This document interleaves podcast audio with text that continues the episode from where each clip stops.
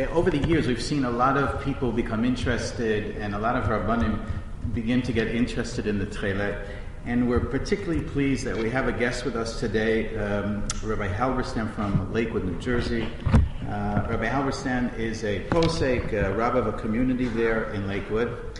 He is the author of a Sefer Chachma Nachala, which is a very unique approach in understanding um, uh, understanding um, uh, Sefer I forgot to write down Koheles. Thank you very much. And um, he is a man that obviously is looking for truth in emes because he's come to look at Tchelet in a slightly different way than most of his peers. And we're very, very pleased and honored that you're with us, and we ask you to please come up and, and speak.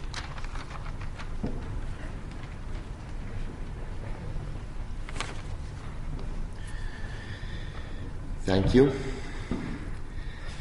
And I want to first thank my friend Dr. Sterman for inviting me. Thank the Mara D'Asra, the Billet, for your warm words, and the whole Kehillah Deutsche for coming together for this fascinating event. We say by the davening, Talmidei Chachomim Marbim Shalom Ba'olam. And we all know that Talmidei Chachomim are always fighting. There's Milchamto Shel Torah, so what does it mean, Marbin Shalom Ba'olam?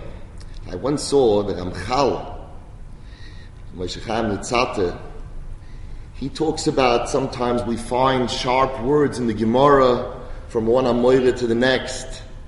And he says that the Yiddish Neshama knows the Torah. The Yiddish Neshama is is a part of the Ribbono Shel Olam. It doesn't need to be taught the Torah. So why is it that we sit down to learn and we don't know and we struggle to know the emes? That's because of the extraneous parts that aren't rooted in the Torah that are attached to us. It comes from our character flaws from the Yetzer Hara. It comes from some societal things which aren't rooted in the Torah.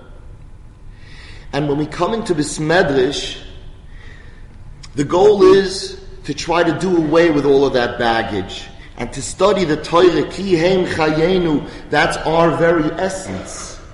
The Torah is our essence, and we're studying ourselves. We're cleansing ourselves of those things which get in our way of knowing the Torah. So sometimes a person doesn't see which character flaws and which mistakes are stopping him from knowing the Gemara. And a friend can enlighten him because his friend doesn't have the same issues exactly as he does. And therefore, it's not that they're fighting with one another, he says. They're joining one another to help each other in their fight against the Yetzer Hara, who's preventing them from connecting to the Ribbono Shel Olam. So when we come into this medrash, that's when we're all the same. That's when it's our common goal Talmidei Chacham because it's our goal. We all have the same goal. All we want is to know what the Ribbono Shel Olam is telling us to do. And I was Zoiche to be very closely connected with one of the great poiskim, my grandfather of Libis, Zechroin Levracha, who was a poisik still in Europe, and then he came here and he was a Rosh Bezdin and he wrote Shailas Chuvas. And I, when I was 17, I was present when a delegation came to him from one of the big kehillis, which has many thousands of members. And they were inviting him to become their chief dayan. I wasn't privy to the conversation. I was a boy of 17. They had a discussion. But my grandfather refused.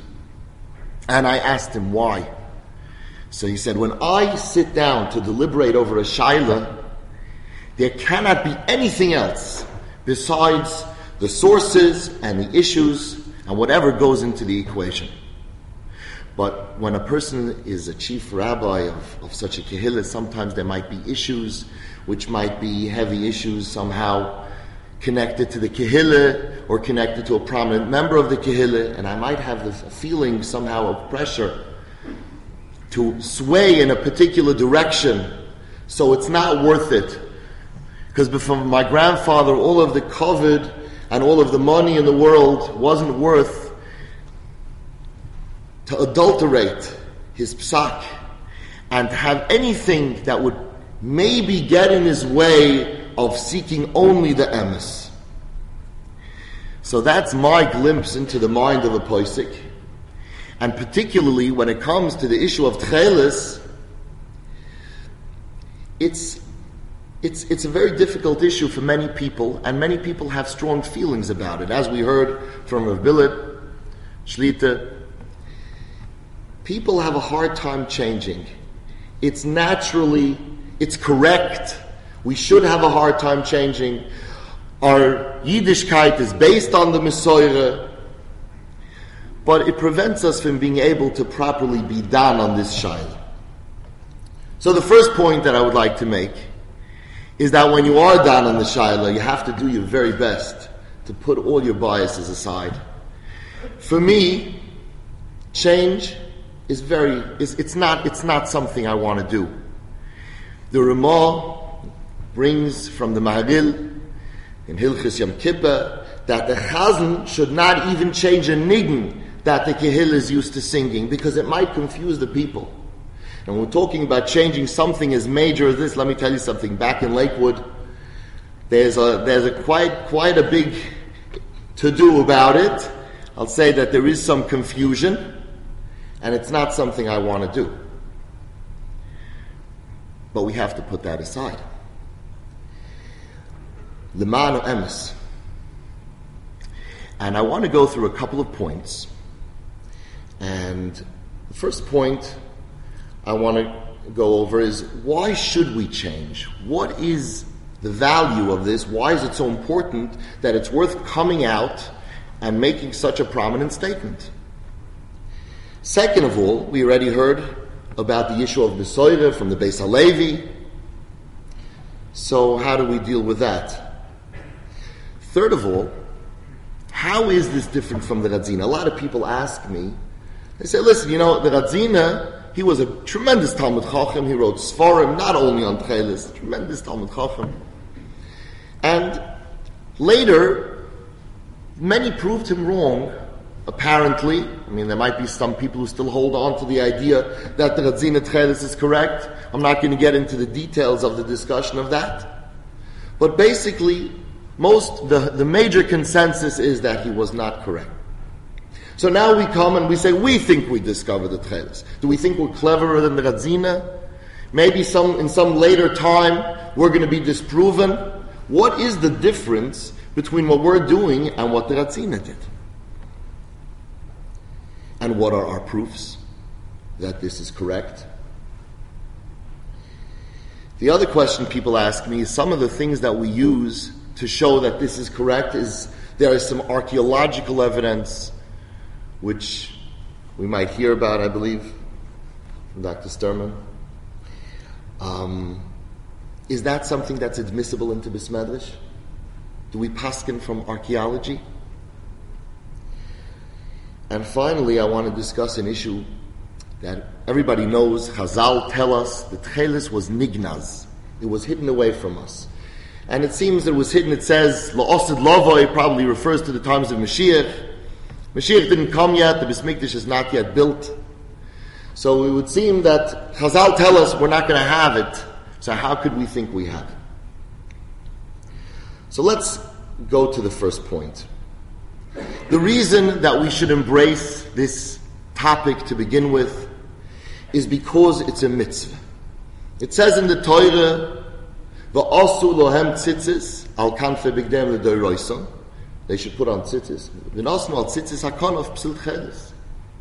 And just like there's a chiyuv to put tzitzis onto our talis, the same way, there's a chiv, part of the mitzvah, one of the protei mitzvah, is to put on tchelis.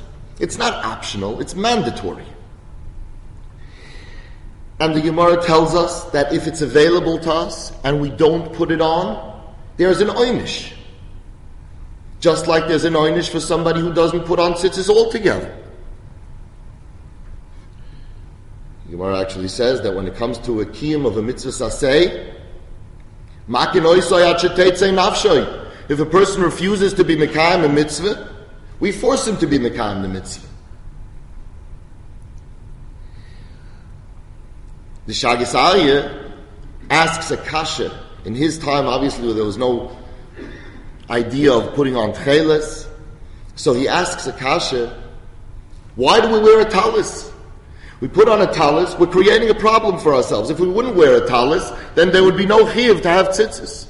But now that we have a talis, so we put on the tzitzis of Lovon, the white strings, and we don't have the tchelis, so if we don't have the, what's needed, let's not put on a talis. Like if somebody doesn't have tzitzis and he has a talis that doesn't have tzitzis, he wouldn't put it on. So why should we wear a talis? So he says that no, it's different because it's an oinus. We don't have tchelis. And the chiyuv of putting on tchelis only begins after we're already wearing the talis. So when it comes to wearing a talis, which we do because it's a mitzvah, because the Lovon the white strings in and of itself is also a mitzvah, even if we can't have the talis, it's not ma'akiv. So therefore, we put on the talis. But you see from his words clearly that when it is available, not to have it would be the same as wearing a talis without tzitzis. And on the other hand, supposing that we rule that it is tchelis, and we end up to be wrong.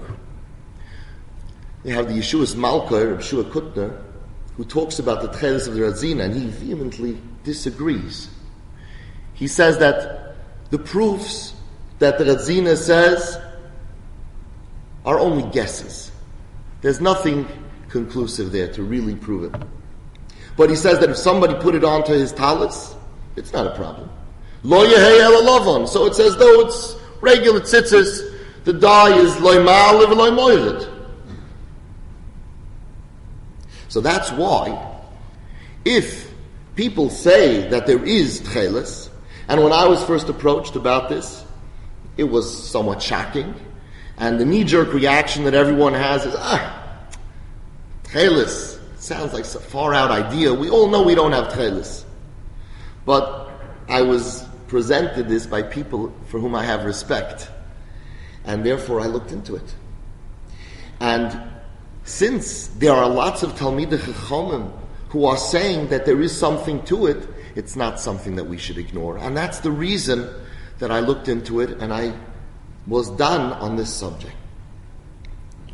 Now, in connection to the Shail of Mesoira, we heard the version of the Beis Halevi that says we cannot do something without a Mesoira. We cannot be Mekayim a mitzvah that we do not have a direct tradition to be Mekayim. Let me first explain how this tchelis is different than the Radzina tchelis. And there's a very yisoidistic difference between the two. The Radzina saw certain simonim that the Gemara gives, and he tried to interpret those simonim, and he he, he decided that the cuttlefish, the, the inkfish, meets those requirements and is correct. It matches the simon. However, the simonim could be interpreted in many different ways. One of the things he says, is the Gemara says that gufoi doime liyom. The body of the chalozon, which the chalozon is the name of the sea creature that's the source of tchelis, it's similar it resembles the sea. So Rashi says its appearance, mare hayom, it, its appearance resembles the sea. Obviously, this is open to interpretation, but the Radzin interpreted it that that means that it's blue. So he said the cuttlefish is blue. I don't know that the cuttlefish is blue, but he says the cuttlefish is blue. And obviously, if someone would say that there are many other fish in the sea that are blue, and maybe we can interpret this differently. So that's, that's the objection of the Yeshuos Malka, that it's nothing but a guess. And that's why most of the Yedoilim in his time didn't accept this Tchelis. There is a difference between identifying something through simonim and identifying something through a direct identification. And let me give you a motion. The Rambam tells us that by Matan Teure it says, Ba'avir Yishma Ho'om V'dabri Imoch V'gam B'cho Yamin Eloilam. After this Ma'amid Har Sinai, everybody will believe in the Ribbono Shel Olam and they'll believe in Moshe. So the Rambam says, we already had things which It says by by Kriyas Yamsif, Vayaminu Bashem Moshe Avdai. The Rambam says there's a difference. He says that when we know something through a proof, through a moifis sichli, that still leaves room for a person to doubt it, even if it's a correct proof and it's a conclusive proof. But people don't see it that way.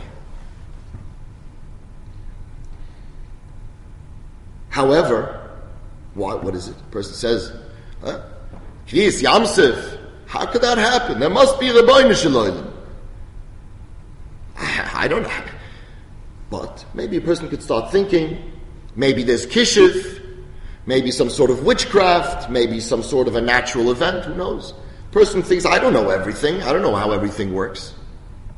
But by Mamad Har Sinai, we saw with our own eyes and we heard with our own ears, the Ribbono Shel Olam called out Moshe and we experienced it.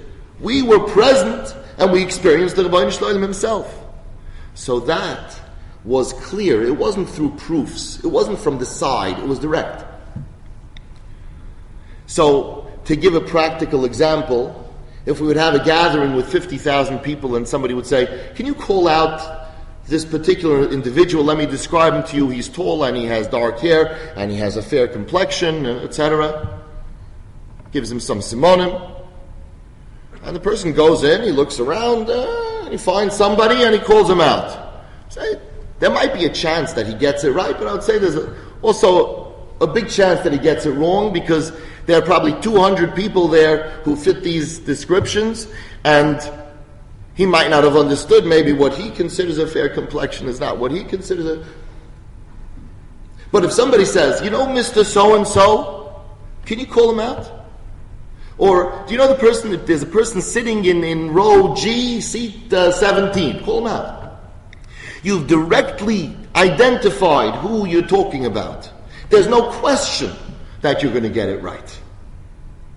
The way today we have identified the Murex trunculus as being the source of Tchelis is because the Gemara gives one requirement for Tchelis and that is that it should be from something called chalazon. So in Europe, it wasn't known what chalazon is. But we find many sources, if we do some research, which tell us from the Rishonim and from Chazal. I'm not going to get into them specifically, but the word chalazon means a snail, as it does, by the way, in Arabic to this very day. Halazon means a snail. But we find many sources showing that. From Chazal, the Bach, Schneck, which is Yiddish for snail.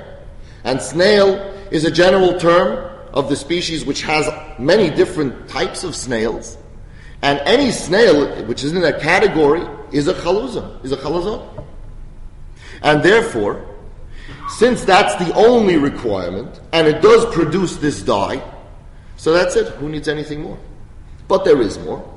And that's the fact that historically we find that this murex was used in the times of Chazal and over the generations to dye tchelis. We find it because the Gemara tells us that in the northwest of Eretz Yisrael, from Tzor until Haifa, where today is uh, Lebanon, until Haifa, at the coast, that's where we find, that's where they trap the chalozoim. And that's exactly where we find it today. And that's where the coins that were minted in that Malchus of Tzoyer, of Tyre, depict the image of the Murex trunculus, also the Murex brandaris, both Murexes, which were used to dye. But we see clearly that these chalazoins were used in the times of Chazal to dye just around the corner in Eretz Yisrael. And it's a chalazoin and if that's not enough, so we have Gidoyle Oilam, who actually said clearly that the purpura, the murex, is the source of tchelis. Rabbi Yankiv Emden says so. By the way, Rabbi Yankiv Emden, he quotes the history books. He says he takes it from there, amongst other sources. We have Rab Shamshin. We have the Chavas Yoyer. and others who clearly identify the murex as the source of Tcheles. So, to get back to the Shaila of Mesoira, when we need identify something through simonim, so the simonim are very vague and they lend themselves to interpretation. And unless we know specifically what the Gemara is telling us, especially these simonim that the Gemara says, it, it, doesn't even seem that the Gemara is trying to identify the chalazon, because the, the simonim are not spoken in that context and they're not very specific. One of the simonim that says there is that it, it emerges from the sea once in 70 years. And the Gemara says the reason I'm telling you that is to explain why it's so expensive.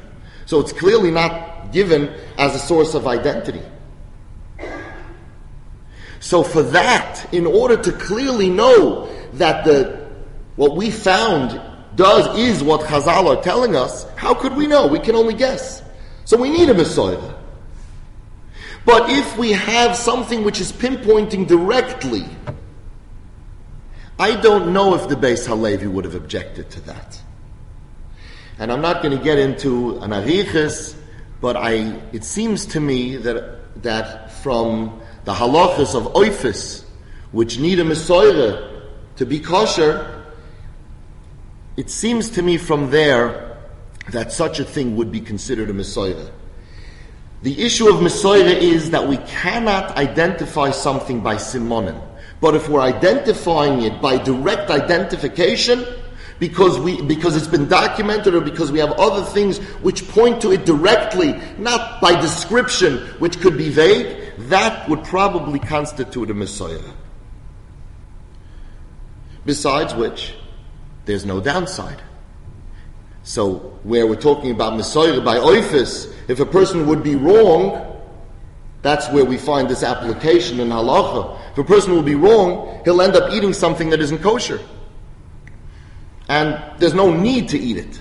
Over here, it's the exact opposite. If he's wrong, there's no harm done. And there is a need to put it on because it's, if it's correct, there's a chiv gomer. So then they ask what types of evidence are admissible into Bismedrish. Is archaeology admissible into Bismedrish? So that's not the only thing I already said. But the answer is you don't take anybody's word for anything. Even when somebody comes out with a kuntris, with a pamphlet where he comes out with either a new kula or a new chumrah, and he quotes in certain sources, and you have to look everything up. You have to research everything yourself. If you're a Rav, you can't take anybody's word for anything. And I did that. I had lengthy correspondence with professors of chemistry, with professors of language, in connection to the Chalazoin.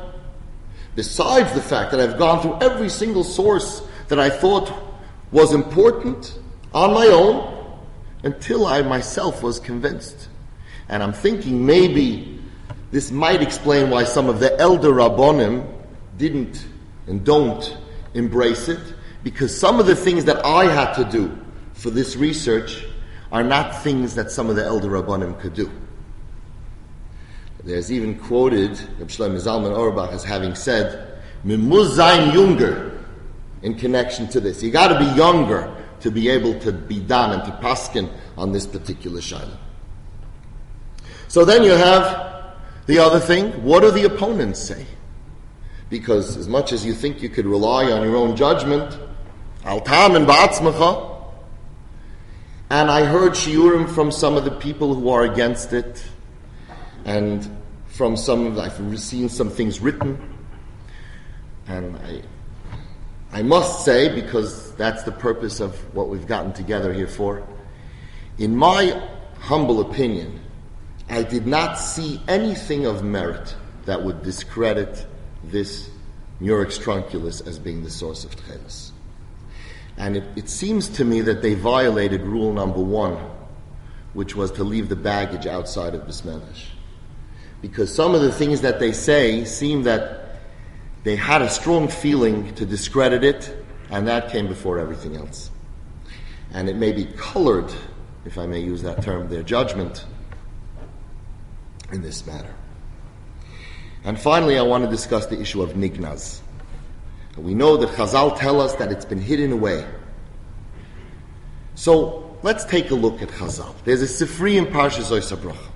And it says that Rabbi Yossi met an old man and asked him, What is the source of your livelihood? What is your panas? So he said, Chalozon. Imi? Is chalozon available? So he said, Yes, there's a place in the sea. But beyond Hamutul Bein Haharim, it's situated among the mountains.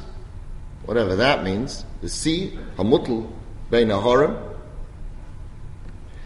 And that's where we could find the murex. But if you try to get it, samomios, makifos, there's a creature which is a venomous creature, either some sort of a spider or a serpent, which will sting and kill whoever tries to get it. So Rabbi Yossi said, ah, apparently it's nignaz, it's hidden away for the tzaddikim, la'osad lovay. So it seems it's nignaz. But the Mefarshim ask a kasha, because this was written in the times of the Tanoim. And about four and a half centuries later, the Tchelis was still around, because it was around through the entire era of the Amoraim until the Rabbanon Savoiroi. So, obviously it wasn't Nignaz. So there are several explanations. Of David Pardoy says that uh, there are two types. There's the finer uh, type of halazon which is hidden for the tzaddikim, but the other type that we all used for tzitzis is still around. If I may offer my own interpretation of the Sifri. And that is, it occurred to me that probably it's spoken b'derech mashal. Because it seems, first of all, a contradiction. First he said it's his livelihood, and then we said that it's not available. It's tzaddikim losid lavoy. So it occurred to me, b'siyata dishmaya, that samomis probably is a kini. It's probably a nickname for Malchus Roimi. So I looked it up, and I found that it's so. Several midrashim say that Samomis means Malchus Edom. And then I figured that Horim probably means kingdoms. And we find that in the Medrash too. Actually, it says in Tilim, B'moit Horim, B'lev Yamim, Shemitzuda says it refers to the kingdoms in Milchemes Goig U'Mogog. So, the interpretation of the Sifri is clear. There, it's his livelihood, obviously. It was being produced for the royalty, but it's not available. Umi motsuyhu? No, it's not available because it's in the sea, but it's amongst the harem, it's amongst the kingdoms. And if someone tries to get it, he'll be stung by Malchus Roimi because it was punishable by death. And me'inyan le'inyan, I thought I could interpret maybe what Chazal tell us that it emerges from the sea once in 70 years also in a similar way because we know that Chazal sometimes allude to the fact that there was a gzera, there was a decree against the Tchelis because they don't want to say that we're doing something and we're trying to get it when it's against the law. So we find actually another Gemara which shows that. And I see that the Gemara says because it emerges once in 70 years, that's why it's expensive. And I don't understand why it should be expensive. We don't need it to emerge from the sea. The Gemara tells us that that it was trapped with nets in the sea like any other uh, fisheries. So I was thinking, mm, 70 years, 70 years, where do we have a chazal about 70 years? And I remember the Gemara in Avodah Zorah, Siyata Dishmaya, which tells us that the Romans had an event once in 70 years where they took someone who represents Yaakov, someone who limps, because it says when he was hit on the thigh by the Malach, and someone who is healthy, who and they take the complete person rides on the limping person to show that Esav is on top of Yaakov. And without getting into the detail of the Gemara, it tells us that they said at the end of the event, whoever sees this now sees it, and whoever doesn't, doesn't. And that means because it's not going to happen again in our lifetime, it's once in 70 years. And the Gemara describes the amount of wealth that went into this event. So my understanding is that this was a, a Roman event, and it was the event of a lifetime, and everyone probably came in their finest. And at that time, and in preparation for this event, there were probably lots of chalzoinis being trapped, and a lot of textiles being produced with a royal color. And at that time, it was probably more available and easy to obtain than any other time. And that's what the Gemara means. Now, I'm not as sure about this as I am about the Sifri, but I think it's a possible interpretation, at least so much so that we could say that when the Gemara gives Simonim, we can't conclude one thing or the other. And I'll be Mesayem with a Dvar Agoda, a vort that I heard from my son, Bocher Talmud Chacham Shloime, he asked the Kasha, he said that we know that the Golus that we're in now is called Golus Edom. Because the Romans destroyed the second Beis Hamikdash and it hasn't been rebuilt yet. And Chazal tell us that there are ten kingdoms in the world. The eighth kingdom is Malchus Edom. The ninth kingdom is the Melech HaMashiach. The tenth is the same as the first, the Ribbono Shel Olam.